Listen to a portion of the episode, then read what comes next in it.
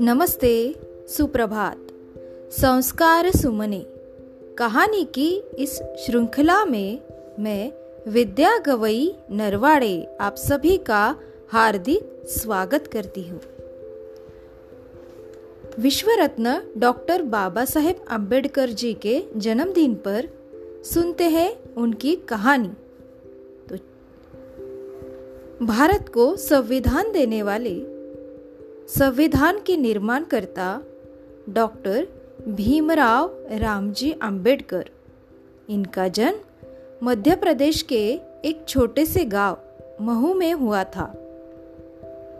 उनका परिवार गरीब और अछूत था, जिसकी वजह से उन्हें बहुत सारी मुश्किलों का सामना करना पड़ा था। पर उनमें गजब का दृढ़ संकल्प, यानी विल पावर के कारण उनको एक अलग पहचान मिली। बचपन से ही उनकी रुचि पढ़ाई में थी।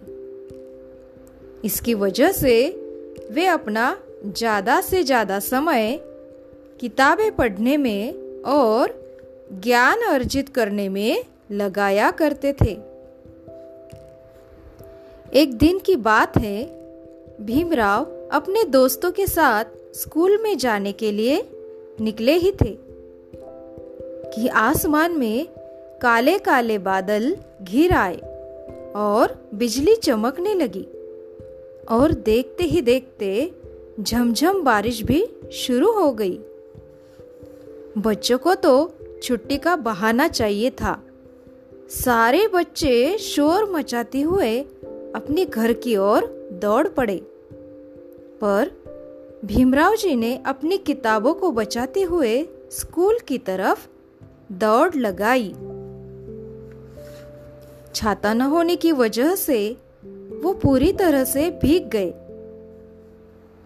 मगर अपने किताबों को बारिश से बचा लिया, इसलिए उनके चेहरे पर मुस्कुराहट थी।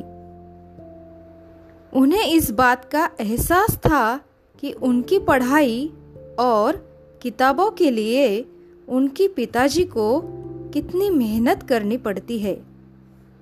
पढ़ाई पूरी करने के लिए वो मुंबई में अपने परिवार के साथ एक चाल में रहा करते थे। रात के सन्नाटे में वो चिमनी की रोशनी में पढ़ाई करते थे। उनकी कुछ नया सीखने की जिज्ञासा ने उन्हें कई सब्जेक्ट्स और लैंग्वेजेस का ज्ञाता बना दिया। भारत में उस समय प्रचलित कास्ट सिस्टम के वजह से उन्हें कई परेशानियों का सामना करना पड़ा। पर उन्होंने कभी हार नहीं मानी। अपने आत्मविश्वास और दृढ़ संकल्प से आगे बढ़ते रहे।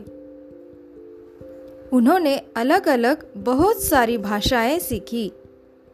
आज के भारत के निर्माण में उनका विशेष योगदान है।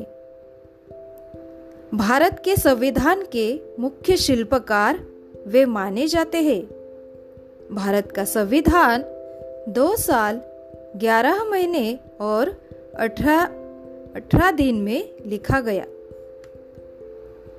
और ये दुनिया का सबसे बड़ा संविधान है। संविधान को 26 जनवरी 1950 को लागू किया गया। डॉक्टर बाबा साहब को हम आज भी एक महान नेता समाज सुधारक के रूप में याद करते हैं। तो बच्चों, ये थी आज की कहानी। इस कहानी से हमें यह सीख मिलती है कि हमें अपनी जिज्ञासा हमेशा बनाए रखनी चाहिए। यानी कि हमेशा हमें सीखते रहना चाहिए। इससे हर लेवल पर हमारा विकास होगा। और दूसरी बात, कि इस बात से कोई फ़र्क नहीं पड़ता कि आप आपने बड़े स्कूल में पढ़ाई की है या नहीं की है। आपने अच्छे कपड़े पहने हैं या नहीं पहने हैं। आपके माता पिता बहुत पैसे वाले हैं या नहीं है? आप स्कूल बस से स्कूल जाते हैं, या पैदल जाते हैं, या बड़ी गाड़ी में जाते हैं? ये बात कुछ मायने नहीं रखती। आप कैसे भी पले बड़े हो, लेकिन आप आसमां की ऊंचाई तक पहुँच सकते हैं। तो बच्चों, ये थी आज की कहानी। हम यही रुकते हैं। कल फिर मिलेंगे। एक नई कहानी के साथ, तब तक स्वस्थ रहिए, सुरक्षित रहिए और हमेशा मास्क पहनिए। धन्यवाद।